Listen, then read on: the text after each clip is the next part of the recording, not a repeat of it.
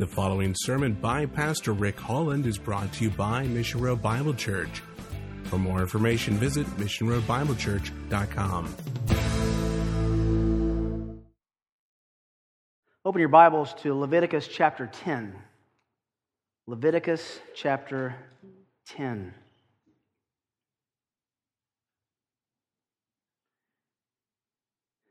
It's a horrific story. Everything was going great. The nation had been given the law, they had the book of the covenant, the regulations of God had been laid out, the identity of God had been manifest both physically and by virtue of his revelation. His name had been installed into the fabric of who the Israelites were. Everything was going so well. Aaron had two sons. These two sons were called to be ministers, and they were priests. And this was their first day on the job. Now, Nadab and Abihu, the sons of Aaron, took their respective fire pans. And after putting fire in them, placed incense on it and offered strange fire before the Lord, which he had not commanded them. And fire came out from the presence of the Lord and consumed them. And they died before the Lord. Then Moses said to Aaron, It is what the Lord spoke, saying, By those who come near me, I will be treated as holy. And before all the people, I will be honored. So Aaron, therefore, kept silent. If you go back up in the end of chapter 9, you find out that this is not the first time fire had come out from the presence of the Lord. Not long before this, fire had come out and consumed an offering, and now it comes out and consumes the offerers. Why? Because there was strange fire offered. No small amount of discourse and dialogue has been waged on what this strange fire was. And we don't know exactly. We just know that it was simply what verse 2 tells us. Excuse me, at the end of verse 1 the Lord had not commanded it. Biblical scholars call this the, reg- the regulative principle. In other words, our worship is regulated by what God commands. There are chapters and books and a leather cover around your, your Bible that contains how God is to be worshiped. In our series on the church, we have to begin where this story lets off, where it ends. What are we to do? How do we do church? Left to our own intuition, left to our own suspicions, left to our own instincts, we're not going to do very well. If I were to ask you, what is the mission of the church, what would you say? What is the mission of the church? Strangely, that has been the most asked and widely answered question in our generation. We have all sorts of iterations of church. It seems that every book I get, and they come fast and furious, every book I get on the church contains on the back cover the simple word in the description new a new approach, a new way, a new system, a new this, a new that. Could it be that instead of looking for something new, we need to look for something old? Could it be that everything that God has given us for how to do church has already been explained? Could it be that we don't need to reinvent or reimagine, as one book says, the church? Some people think the mission of the church is liberation theology. You saw that 100 years ago, it's still prevalent today, whereas in which the church is called to go into unindustrialized uh, countries under the auspices of missions and liberate them from physical distress and physical suffering. Now, I think that that's certainly a part of what God wants a Christian to do. When we see an opportunity to serve, we should do that. But is that the mission of the church? Others think it's social justice. You've heard the term mercy ministries thrown around a lot in recent years, that the church is to be about mercy ministries. soup kitchens, feeding the poor, making sure that we're, we're not living above any standard that would allow us to liquidate ourselves in order to serve others. Who would argue with that as a philosophy? But is that the mission of the church? And by the way, the end uh, uh of a social justice church is always pretty quick. If you liquidate everything pretty quick, uh, real quickly, then, then what, do you, what do you do? Is the church really called to be the social answer to the world? Or a social club? Some people actually look at the church as a social alternative to the world. I don't do this, I don't do that, I don't go th- there, I don't go this other place, but I go to church. And that's my social alternative to the world. And maybe even closer to home, I think those in our ilk can easily think of the church as a museum for the truth. High walls, deep moats, and a very rusty drawbridge. We have it all right, and we want everybody who's all wrong to stay far away. Is that the mission of the church? My dad and I were close. I loved my dad. My dad was a drill sergeant in the Marine Corps. He was a te- detective in uh, Chattanooga, Tennessee. He had uh, so many things that he taught me. I can hear my dad speaking uh, almost every day in something I say. I just see the words go out and I say, That was Larry Holland. I heard him say that right through me. And students, you listen to your parents now and you think, I'm never going to be like that. I'm sorry. You are going to be just like that. My dad pounded a lesson into me so hard that it left uh, his imaginary voice still in my ears. He says, Ricky, anything worth doing is worth doing right. He was a disciplinarian. Anything worth doing is worth doing right. But to do something right, to do something excellent, you have to have the right ingredients, the right components. Even though my dad said this, this was a man who, on Christmas morning and any other time, had no concept of instructions or directions when putting together anything. This is the same man who by, by, by, believed that God's GPS was embedded in a masculine DNA code, and it never worked out so well. I remember dad trying to put together things without instructions, absolute arrogance. Hearing my mom say, honey, that's enough from you, woman. No, he didn't say it like that.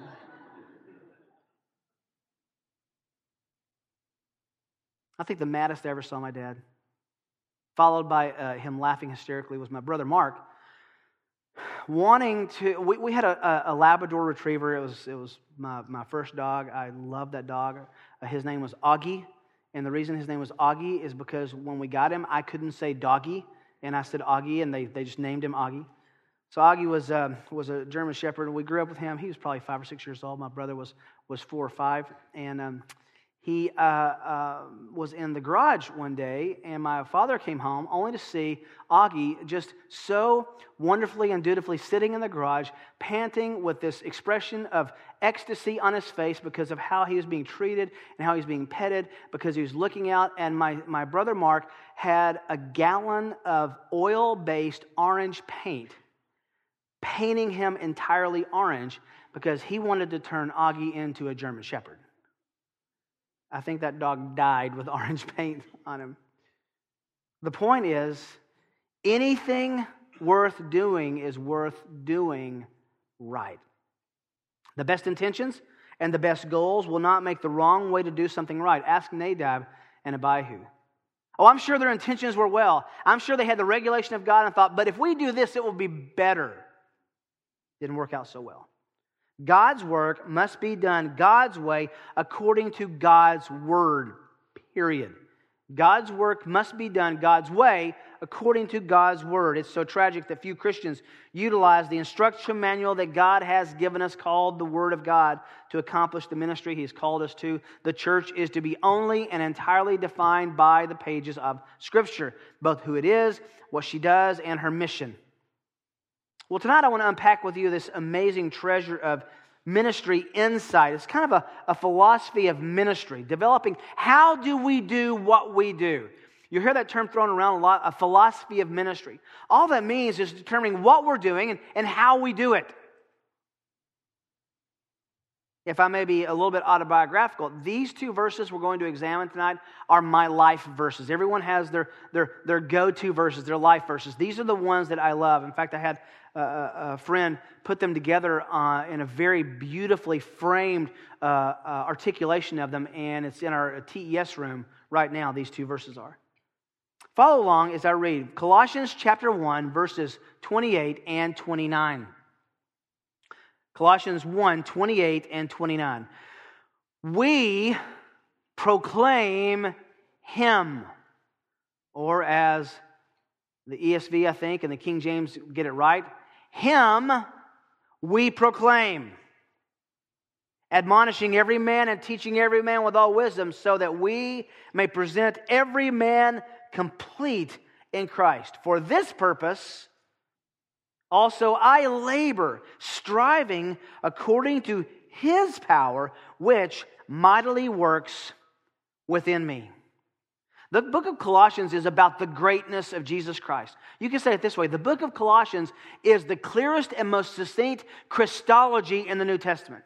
He focuses on the person, the identity, and the work of Christ in such a condensed, compressed, dense fashion that it's, it's almost impossible to find a verse that's more than two verses away from a reference to Christ. In chapter 1, he outlines the fruits of the gospel in Colossae, verses 3 to 8. Then in verses 9 to 14, he prays for the believers there at Colossae and asks for their spiritual intelligence and spiritual conduct to be improved by God. And as he concludes his prayer in verse 14, he focuses on the preciousness of Jesus, the Son of God, which launches him into an anthem of praise and wonder about the greatness of Jesus and his redemptive purpose that goes from chapter 1, verse 15, all the way down to verse 23.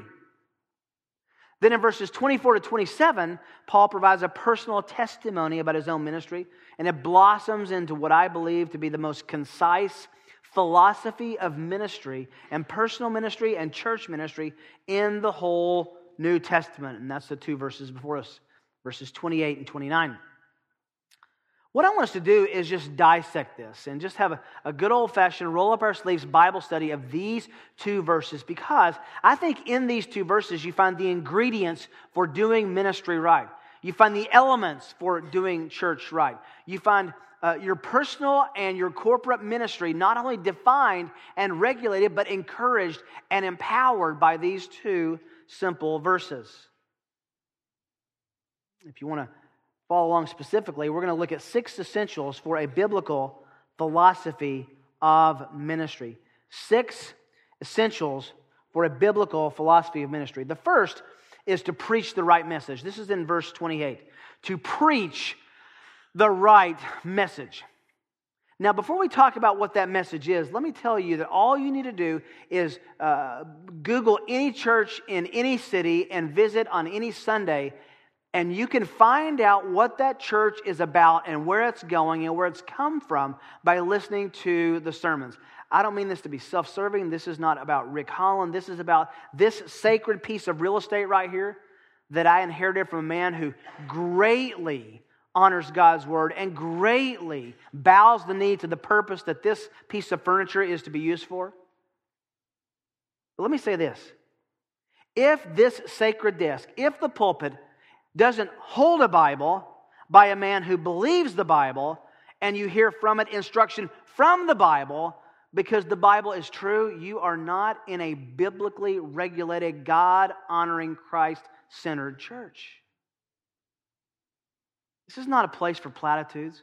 We can have fun, we can have anecdotes, we can laugh, we can, we can uh, interact with each other, but I am only the delivery boy. Uh, I'm not even the cook, I'm the waiter. Um, can you imagine if I were to come and um, deliver to you? Uh, I used to work for UPS. Um, I was never a delivery guy, I never got that higher. I was the guy who sorted boxes uh, for, for hours and hours all night. Can you imagine, though, if I were a delivery uh, man at UPS and I knocked on your door and you were expecting a package and I knocked on the door and you came to the door and I said, hey, and I have the package in my hand. I said, how you doing? Not great. Well, um, listen, I want to tell you a couple funny stories about my kids. And not only that, let me tell you what I did this week. Oh, I got three jokes for you. Oh, let me tell you uh, uh, uh, about what I'm going to do on my vacation. Uh, uh, also, let me tell you, what do you want? The package. You want the package. You don't want the UPS guy. You don't have a relationship with this guy. And if he's a nice guy, that's great. Tip him, do whatever you need to do. But you want the package. That's what this place is for. Preaching is for the delivery of God's word, not the delivery of the preacher. Just waiters. We just bring the, ta- the, the, the food to the table. We don't even make it. The right message is where you start. Preach the right message. Now you got to be careful. What is the right message? You might say the Word of God, and you would be right, but that's not specific enough. You might say the gospel, and you would be right, but that's not specific enough. Paul says, out out to he says, Him we proclaim. We proclaim Him. By the way, notice that it's a we. Who's the we? That's Paul and his associates. It's anyone who would preach the gospel, anyone who would represent the gospel. Not just preachers and ministers, but all who are genuine believers. You are called to be ministers and heralds of the sacred message of Jesus Christ. The responsibility of ministry, discipleship, evangelism is not the preacher's job alone. It's not for the pastors and the elders. It is the privilege of every believer. You do believe in the priesthood of all believers, don't you? Then that has to work itself out in how you do ministry. Katangello is the word here. Proclaim, preach, stand and let people know. It means to make an announcement. It was used of a mail delivery uh, man in the ancient Near East. What he would do is he would come and when, they, when he would walk into a city bringing mail, when it was mail bag, uh, there, there were no mailboxes. He would go to the city square or to the gate and he would everyone would know he was there and he was there and it was like mail call in the military. People would come around and he would say i have a letter for you and i have a letter for you. And then he would have letters from the emperor or the tetrarch or the king and he would read that to everyone. He was proclaiming a message get this that was not his the verb tense here reveals that it's a continual and habitual action so we are continue, to continually and habitually announce, proclaim, like it's a major announcement, something. What do we announce? Here it is Him. That shouldn't surprise you who the Him is. If you go right back up in the context, it is the Lord Jesus Christ. In fact, he's referenced in the last phrase of verse 28. Him we proclaim, Christ in you, the hope of glory. Mark this. The content of Paul's message was the person of Jesus from beginning to end. His proclamation was permeated, it was saturated with the love and the wonder and commitment, identity and the works, and the sacred preciousness of Jesus, his Lord. His message was a person, his plan was a person, his philosophy was a person. Too many times, I think our faith devolves into behavior modification, just trying to change the way we act or think. Do this, try harder, be better. And uh, there's, there, that's certainly a fruit of, of our, our following of Christ, but that's not the purpose, is it? The Mormons can do that. Psychologists can do that. I can do that to my dog. Behavior is not hard to change. The heart is impossible to change without the power of God. Be sure that all these things are to be taught, what we believe, how we change, but always and only in reference to Jesus, or you will create Pharisees and legalists. We love our parents, but when they said, You do this because it's right, that's not motivation enough when you grow up. We do this because not doing this offends a person. It's not a new message from Paul, Colossians 1, excuse me, 1 Corinthians 1:23, but we preach Christ. We preach him crucified to the Jews a stumbling block and to the Gentiles foolishness. 1 Corinthians 2 When I came to you, brethren, I did not come to you with superiority of speech or wisdom, proclaiming to you the testimony of God, for I determined, determined to know nothing among you except what? Jesus Christ and Him crucified. In other words, it wasn't in how good a preacher I was, it wasn't in how I said what I said, it was in what I said. I had a conversation with a friend of mine who is actually a relative of mine. Uh, it was probably a year, year and change ago, who was talking about the fact that, that he had, he says, I'm conflicted, Rick, because I, there's this one big church, and the guy is super entertaining to, to listen to, and he's, the time goes by so fast. He's funny. He has this great PowerPoint and all this stuff. He says, but, but I just feel empty. He says, there's a guy down the street, and there's 13 people in his church plant, and he just explains the Bible. Where do you think I should go? That wasn't wasn't a hard question to answer. 2 Corinthians 2:17 We are not like the many peddling the word of God, but as from sincerity, but as from God, we speak Christ. And Paul says this, we speak Christ in the sight of God. Can I just give you a little, little uh, insight into what it's like to do this week in and week out? I'm glad you come. I'm thankful you come. You're, you're encouraging when you come. But I, I, my prayer when I'm coming up those stairs is God, make, make me accurate for you. The guy who wrote this, that's a terrible way to say it, the God who wrote this is sitting on the front row, actually standing here right now. That, that's, you, you I want to be accurate and not misrepresent him. Hebrews 12, 1 and 2, we fix our eyes on Jesus. 1 Peter 2, 9, we, we proclaim the excellencies of Him. That's the Lord Jesus Christ. Now, just take a deep breath and watch and, and listen. Paul, just read Colossians. You can't hardly go, I, I would challenge you that you cannot go 15 seconds in the book of Colossians without bumping into a reference to Jesus.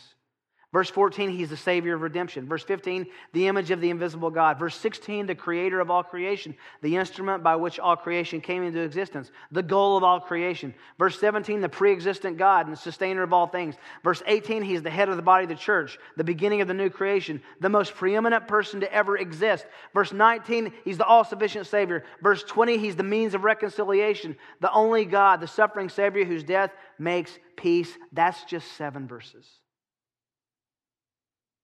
We can systematize these verses by observing that with respect to God, Jesus is the image. Have you ever thought about this? Uh, he says the, he's the image of the invisible God. You ever stop to think how ridiculous that is? He's the image of the invisible God. He's the what you can see of what cannot be seen. No one can see God and die. Look unto Jesus. Fix your eyes on him. He is God. How does that work out? I don't know, but I'm excited to find out when I get to heaven. He is, Hebrews chapter 1 says, it, the, the language there is interesting. It says, and he's, he's spoken in many portions in many ways, but in these last days, God has spoken to us. The, the, te- the English text says, in his Son. The Greek says, he's spoken to us in Son. That's the language. The language God chose to speak is the incarnation, is Christ. You want to know what God's like? Read the Gospels. How would God deal with an adulterer waiting to be stoned? See how Jesus did that. How would God deal, we read it in Matthew this morning, with Pharisees who were very proud to be teachers of the law but had nothing to do with obeying the law? Well, see what Jesus said. He's the what can be seen of what cannot be seen. With respect to creation, this text tells us that he's the firstborn, the most important. Not, not a created being, though, and he wasn't uh, the firstborn ever. There were people born before Jesus. This is like uh, um, Jacob and Esau. Uh, Esau was born, born first, but Jacob is said to be the firstborn because he was the prototokos, the one of inheritance, the one of most importance, preeminence. And with respect to the church, he, Jesus, is the head, he is the authority. Jesus is our message. He is the one we proclaim as opposed to the what that we proclaim. He does not simply provide salvation, Jesus is salvation. We don't communicate the right message, we will create the wrong allegiance. Personally and corporally. If we don't communicate the right message, we will create the wrong allegiance. If our message is is don't drink, don't smoke, and make sure that you, you drive an American car, then we will create the wrong allegiance. The people we share Christ with should be drawn to Jesus more than to us, to Jesus more than to the Christian way of living. Why? Chapter 2, verse 3 tells us In Christ are hidden all the treasures of wisdom and knowledge. You have everything you need pertaining to life and godliness in the true knowledge of Christ. So, how do we practically equip ourselves to know Him, the message that we are to proclaim? Let me be really practical. Learn and study and memorize truth about Christ. So, you get that knock on the door, and you will, maybe this week. I saw them out uh, just last week in the snow. You get that knock on the door, and they say, Hey, can we talk to you about uh, uh, Jesus? And you may or may not say yes. You can slam the door if you want to. I want those people to come in. I want to give them tea and cookie and crackers. I want to keep them in my house as long as I can so they don't go to my neighbors. And I, I love talking to those people. Just come in, let's talk about it. Could be the Mormons, could be the Jehovah's Witnesses. Either one of them are going to tell you that Jesus is not who the Bible tells you Jesus is. Are you prepared to answer that question? When they say, the Bible says that Jesus is not God, can you answer that question? The Bible says that Jesus was Lucifer's brother. They had a fight. Jesus won. He got to be the Savior. Lucifer had to be the devil. That's Mormon theology. Can you defend against that? Do you know your Savior? Is He the object of your most precious and sacred knowledge? Do you know Him better than anyone else you love? You have to study, you have to look at Him. Every other person by the way, that you get closer to, you'll find flaws. Right? Jesus is the only person that you can continually study, and he gets better and more perfect. Study his deity, his character, his claims, his teaching, his miracles, his death, his resurrection, his response to life, his responses to death, his grace, his influence, his virgin birth, his all fulfilling, all fulfilling satisfaction, his gospel that is about him, through him, and to him know about the Lord Jesus Christ. The gospel is not a plan, the gospel is a person. We found that out in Romans chapter 1. Remember? Uh, verse 1. At the end of verse 1, it says, The gospel of God. And in verse 3, it says, Concerning his son. The good news of God is he sent his only begotten son that whoever believes in him would not perish but have everlasting life. John 17, 3. How do you define eternal life? We studied this a couple of years ago. You don't define eternal life by the internal lexicography of that phrase. What do you mean by that? You don't, you don't define eternal life by eternal, forever life living. That's not eternal life. It's part of it, but that's not how Jesus defined eternal life. Here's how Jesus defined eternal life John 17, 3. And this, Jesus says, he's praying, and this is eternal life, that they may know you, the only true God, and Jesus Christ, whom you have sent. Eternal life defined by Jesus Christ. Remember when we studied that? It's the only place in the New Testament where Jesus prays in the third person. It would be odd. Can you imagine if, if I was praying at the beginning of the service? Lord, we pray for Rick Holland that he would preach in, in, in honor of you today. You would go, that's awkward. Jesus says he's praying that they may know you, the only true God, and Jesus Christ, whom you've sent. When he said Jesus Christ used his name like that, he was affirming to the disciples that he was indeed who they thought he might be. That was the Messiah. I love the terrible, the terrible grammar of Philippians 1 21. Awful English, even worse Greek. It's really bad grammatically. For to me, to live is Christ, and to die is gain. And you need a verb there. You want a helping verb. For to me is, is loving Christ, serving Christ, worshiping Christ.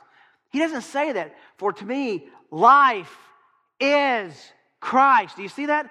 Living is Jesus. He is all the most important thing in our life. Let me guarantee frustration for you as a Christian. Lose focus of Jesus. You'll lose interest in your Bible reading. You'll lose interest in church. You'll lose interest in care groups. You'll lose interest because He is the only thing that satisfied, uh, satisfies. A way of living won't. What's our message?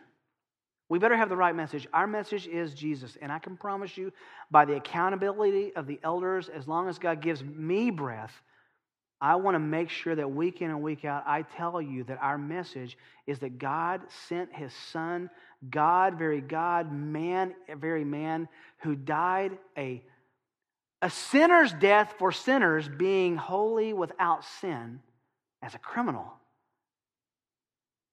as a substitute for those who believe, and rose from the dead after three days. That's our message. The Great Commission is not go and feed the poor. It's a collateral obedience. It's not go and help the sick. That's a collateral obedience. It's go and tell them about me, Jesus said. So that's the longest point, trust me. The right message. Secondly, not only preach the right message, utilize the right means. Utilize the right means. Now it's going to, can I get in your kitchen a little bit? Are you ready? Got your seatbelt tight? Here we go. Admonishing and teaching, two participles, admonishing and teaching. Remember, this is attached to we, not just to Paul. It's not just the preacher. This is the we. This is the church. This is us. Admonishing and teaching. The proclamation of Christ begins with and involves two elements as the means or the way to communicate the message of the gospel, which is Jesus. One looks at the negative side, one looks at the positive side. The negative side is this admonishing.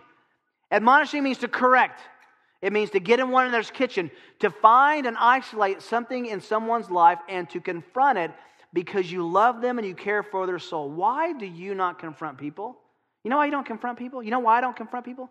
Because we love ourselves. We want so badly for them to like us that risking the fact of confronting them is too traumatic for us, so we'll just keep things as they are. And I know you say, well, I can't there's no way I can get, you know, the speck out of someone else's when I have a log in mine.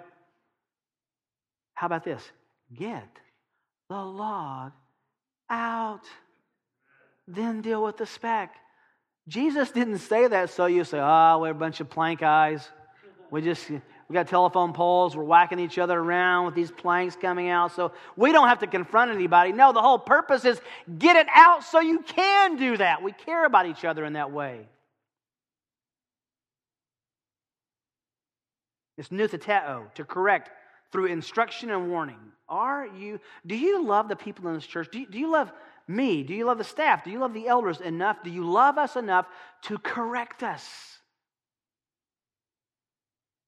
To correct one another. Practically, this means to be a faithful and clear sharer of God's warnings and God's admonitions in the Scripture. There's also a second word, didaskantes.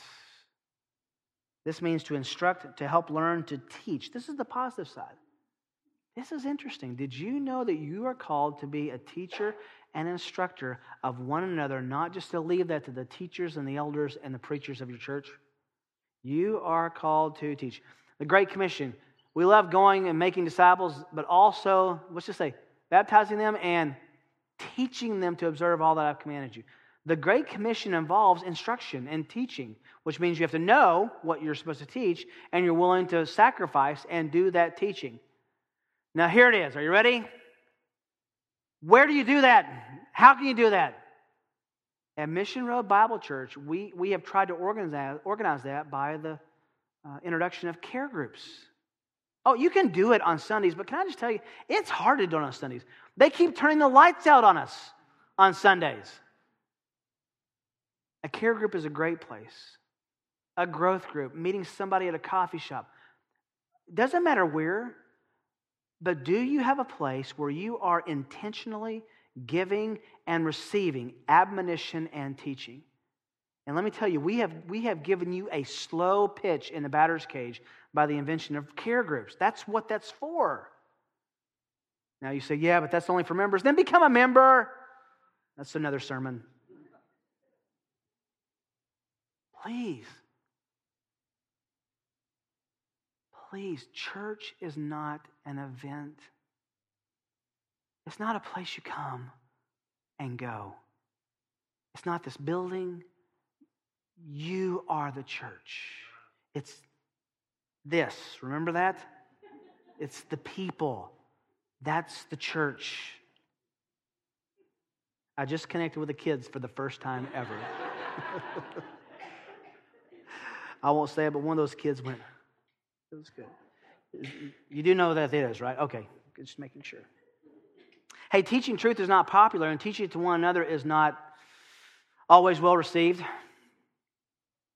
As equal as it, we're talking about admonishing and teaching, let me ask you this Are you admonishable and are you teachable? Someone comes up to you and says, Hey, I, you know, I don't know what's in your heart, but it sure seems like you're X, Y, or Z. Is your first response, Well, it's interesting you said that because you're A, B, and C, and D, and E, and F, and G, and H, I, J. Uh, are, are, are you teachable? The greatest point of Christian maturity is teachability. It's to receive instruction, to receive correction, and say, Thank you for caring for my soul. You can go away and bite a hole in your tongue if you want to, but it's to thank them and to deal with that issue without throwing rocks back. And understanding this person came to you at great risk. Love them for that. Are you a teacher? Are you admonisher? Are you in a care group? Are you a receiver of teaching and admonishing? Listen, I, am not, this is not manipulative. You can do this outside a care group, but you're certainly supposed to do it in the most intimate fashion you can find, and we have created care groups for that purpose. 1 Thessalonians 5:14 we urge you brethren admonish the unruly encourage the faint-hearted help the weak be patient with all men. In other words not everyone receives that correction and instruction the same way. Parents you know that right? I got three boys I won't tell you which one is which but I had one who had a leather behind. We could we could be tough tough tough tough tough and it just took tougher tougher tougher tougher tougher. And one of them I could say son and he would melt it, it, it's different. Paul is saying you apply instruction and care in different ways for different people. Look at listen to what he says. Admonish the unruly, encourage the faint-hearted, help the weak, be patient with all men. And he's urging the Thessalonians to do that with each other, not saying this is what I'm going to do as the pastor. The right way. We have to utilize the right means. The means is admonishing and correcting one another. Number three, cast the right vision. This is very simple. Three times in the Greek, three times in the New American Standard, there's a phrase used every man, every man, every man. Our culture breeds an attitude of seeking the best and leaving the rest. This was never the heart of our Lord or the biblical writers. I remember being in uh, FCA in high school, and a, guy came in, and he, is was well meaning, benevolent guy. I'm sure he loved the Lord. Uh, but he said, I remember him telling us if you can win the head cheerleader and the captain of each team to Christ, you will win your school for Christ. I think he, I, I think he really meant that. He really wanted uh, Christ to be known. I, I appreciate that. But that's not the thrust of this verse. It says you go after every man. And if the church, if the church responds to this message rightly, the church is going to have a wide variety and range of people. Colors and socioeconomic levels. Socially acceptable, socially unacceptable. Smart, not so smart. Educated, uneducated. That's the whole panoply. God is blind to those things. Sounds odd to say, but God is blind to those things. He sees people as souls with temporary bodies. And that's how we should too. Every man, every man, every man. I mean, just look at the disciples. I mean, we'll study that someday, but what a ragtag group of guys. And talk about not liking each other. You had a zealot who was against Rome for manipulating through Roman means, and a tax collector You, that was worse than anything you can imagine. That's worse than a KU Missouri basketball game, which I know doesn't happen anymore, but anyway, back in the day, that's worse than that. It's worse than black and white or black and Mexican, as we had all in LA, all these racial. There was nothing worse than a zealot and a tax collector. And they were together in the discipleship. It's remarkable. Every man, every man, every man. You are a full cup of Jesus Christ. And it's so full, everyone you bump into, you spill Christ on them. It's just wonderfully uh, uh, uh, uh, splashing. You, you, you can't help but talk about Christ. This is convicting for me. I, you talk about what's most important about you, most important to you, rather, right? I, I know when, when August comes, I will talk about Tennessee football. It might, that's the best time to talk about it is in August. Um, and uh, I love Tennessee football and love grew up going to the games. It means so much to me. If you get around me, it is so easy for me to talk to you about that because I love it. And then a few weeks later, deer season will start, and I will be so excited to talk about deer season and hanging stands and, and you know, moving from a spraying tick spray to moving into um, uh, goose down, you know, uh, over layers and over layers. I, I love to hunt. I love Tennessee football. You get around me and we'll talk about that. What do you talk about? Talk about what's most important to you. So if we don't talk about Jesus, what inference should we make? Number four, the right goal the right goal. We have to implement the right goal. That's to be complete in Christ. To be complete in Christ. Paul very interestingly says the end game is maturity, is completion in Christ. Look at the end of verse 29. For this purpose, excuse me, uh, so every man, every man we may present with all wisdom, it's done with a great amount of wisdom, every man complete in Christ, targeting the right goal. It's real simple. Two categories, not hard to explain. Everyone you will ever bump into is in one of two categories.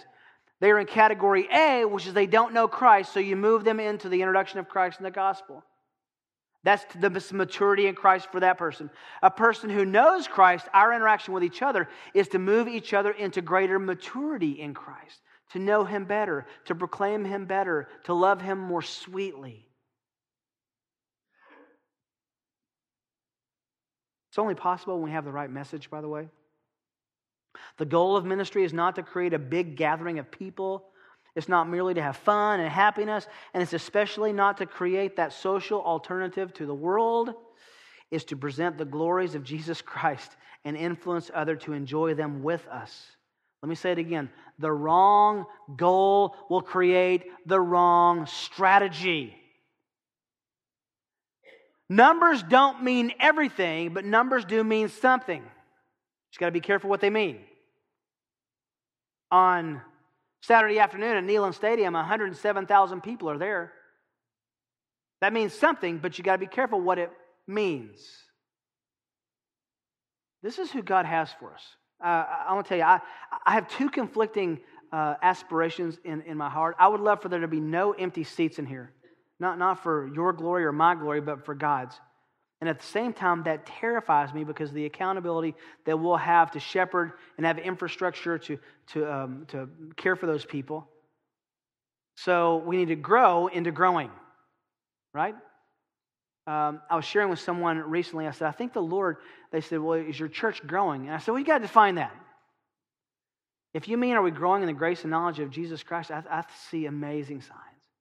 Are we growing in numbers? Here and there. And, and, he was honest enough to say, Does that bother you? Can I just tell you, not at all. In, in, in fact, um, uh, there are bigger churches within three miles of here. Um, God has called us to grow in depth he will take care of the breadth. Satisfaction for coming shouldn't be the, the bigger group. Satisfaction from preaching shouldn't be the bigger group. Satisfaction could come from doing ministry the right way. To present the glories of Christ to one another, to see people come to maturity in Christ. Oh, then we come to number five expand the right effort.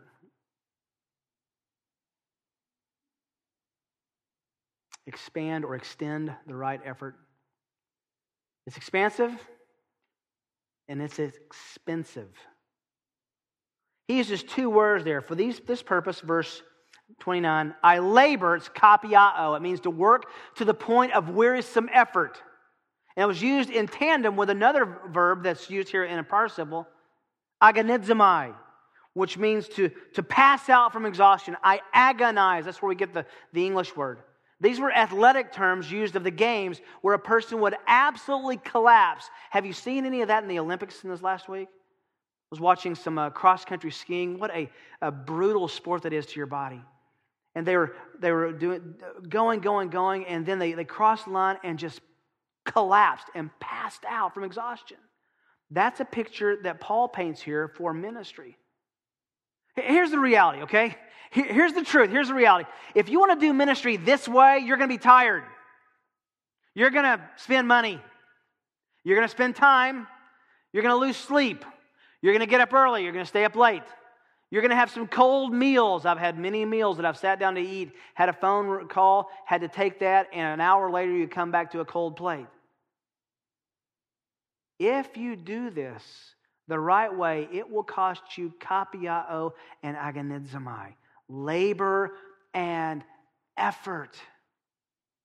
Unless we're the country club church, we just dress up on Sundays and come and show off our clothes and, and say nice pleasantries to each other, and we see each other next week. That's not called church. We hard work. We extend hard work. Ministry is tough. And ministry done right will cost you. But what you gain from what you expend is inexplicably greater. When the concept of striving and working, laboring is coupled together, these two Greek words, Paul says he gave everything within himself as a willing sacrifice to, for Christ to achieve his purpose for the saints. And don't, don't, don't succumb to the temptation that you can do this someday better than you can now. When the kids are grown, when I have more money, when I have more time. No, this may be the only time you ever have. Jesus may come back tomorrow. This may be the only ministry you ever have.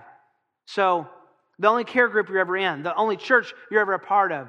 Are you expending yourself in such a way that if your next step is into eternity, you will hear without breaking stride, Well done, good and faithful servant, enter into the joy of your master? It's effort, it's giving of our lives to Christ. And let me say again, ministry, I want to say this, I love it before I before I say this, let me tell you I love it. Ministry is extremely inconvenient. Someone once told me that, well, it must be great to be a pastor. You can do ministry all day and then you go home at night. I have to do ministry at night. Did you know that the people who I do ministry with work all day too? So, most of our ministry happens after 5 o'clock or before 6 a.m.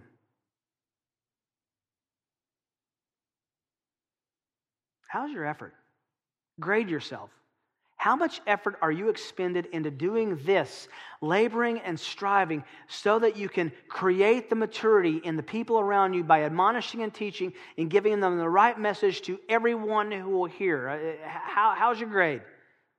A, B, C, D? Are you failing? How are you doing? What I'm trying to do in, in a non manipulative fashion is bear the burden of ministry with you. This isn't just for the elders, this is ours. It's remarkable. I just, I'm always distracted a bit in the middle of sermons, especially on Sunday night at night because I can see them with the lights. But I just think of all the cars driving up and down Mission Road that I can see out the window there. And just to think we have the treasure in earthly vessels in here. We have what they need. But as much as we have what they need, listen, we have what each other needs. And that's what God has called us to do. I was sharing with college students um, this last weekend about, last weekend rather, that great medieval picture of a priest who had a dream. I don't remember his name. He had a dream and said that he had dreamed of that God had given him a vision and a picture of heaven and one of hell. He said the odd part of the dream was that everyone who was uh, in heaven or hell in the dream had forearms that were six feet long with spoons instead of hands. And in hell, everyone was starving to death because they could never feed themselves the soup. They were around this big cauldron of soup. He says, in heaven, everyone was satisfied. Why?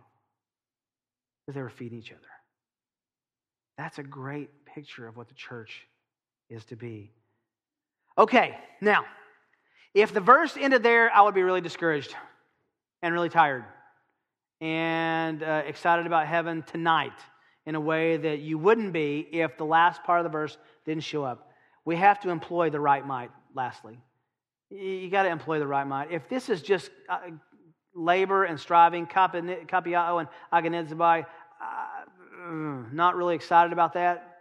Look at this interesting two sides of the same coin. For this purpose also I labor, striving, deep breath, according to his power, his power, which mightily works within me. Though Paul exhausted himself for Christ's purposes, his ministry was never exhausted because it was done in the sustaining power of God at work for him. Listen, there is no such thing as Christian burnout. If you're burning out ministry, you might as well raise your hand and say, I'm doing ministry according to the power of the flesh. Can you exhaust the inexhaustible battery power of God's power to energize our labor and our striving? Can we exhaust that? That doesn't mean you're not tired.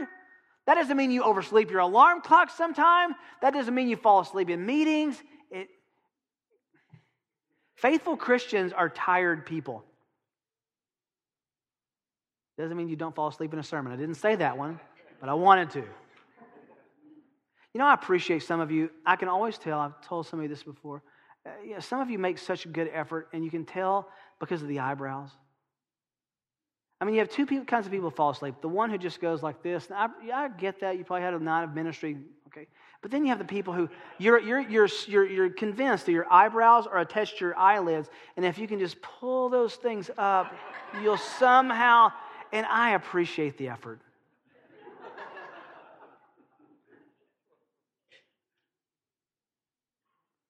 We can't do ministry in natural effort. We cannot do ministry according to natural effort. Hummingbird has to eat three times its weight every day because of the expenditure of energy.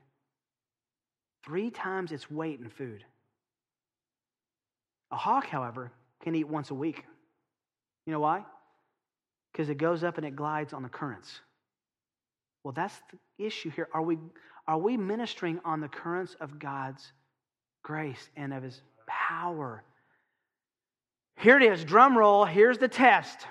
So, how do you know if you're operating in the ministry of the flesh or operating by the accessing of the power of the Spirit of God? You ready?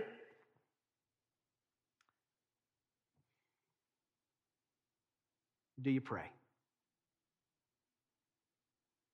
If you do your ministry, your job, fellowship, your care group, your interaction, your administration, you name it. If you do any of that without prayer, you are, in essence, holding your hand up to heaven and saying, I got this.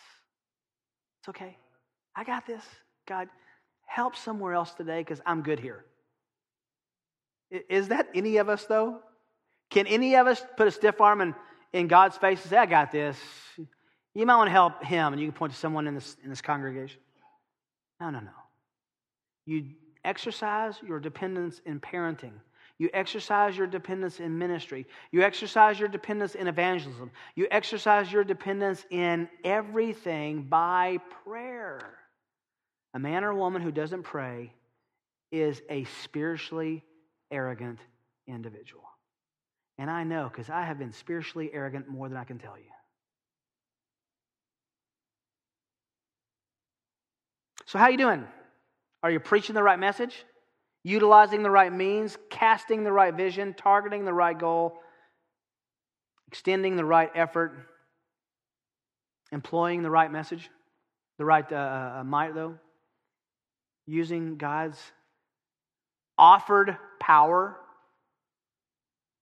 Let me ask you a question. Go home with your wife, your spouse, your kids, your uh, husband, um, whoever you live with, and talk about it. How, how do you grade yourself on these?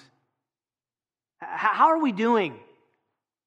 We will only be doing as well as a church in these areas as you are doing individually in these areas. This is Paul's personal philosophy of ministry that's supposed to be applied personally with all of us. And if it's applied personally by all of us, or even most of us, we will have a corporate momentum of ministry that I think Kansas City is going to scratch their head and say, What is going on at that place? I would really like for the enemy to know we're here. But it doesn't start by us yelling at those people on Mission Road. It starts by us caring for the people in this building.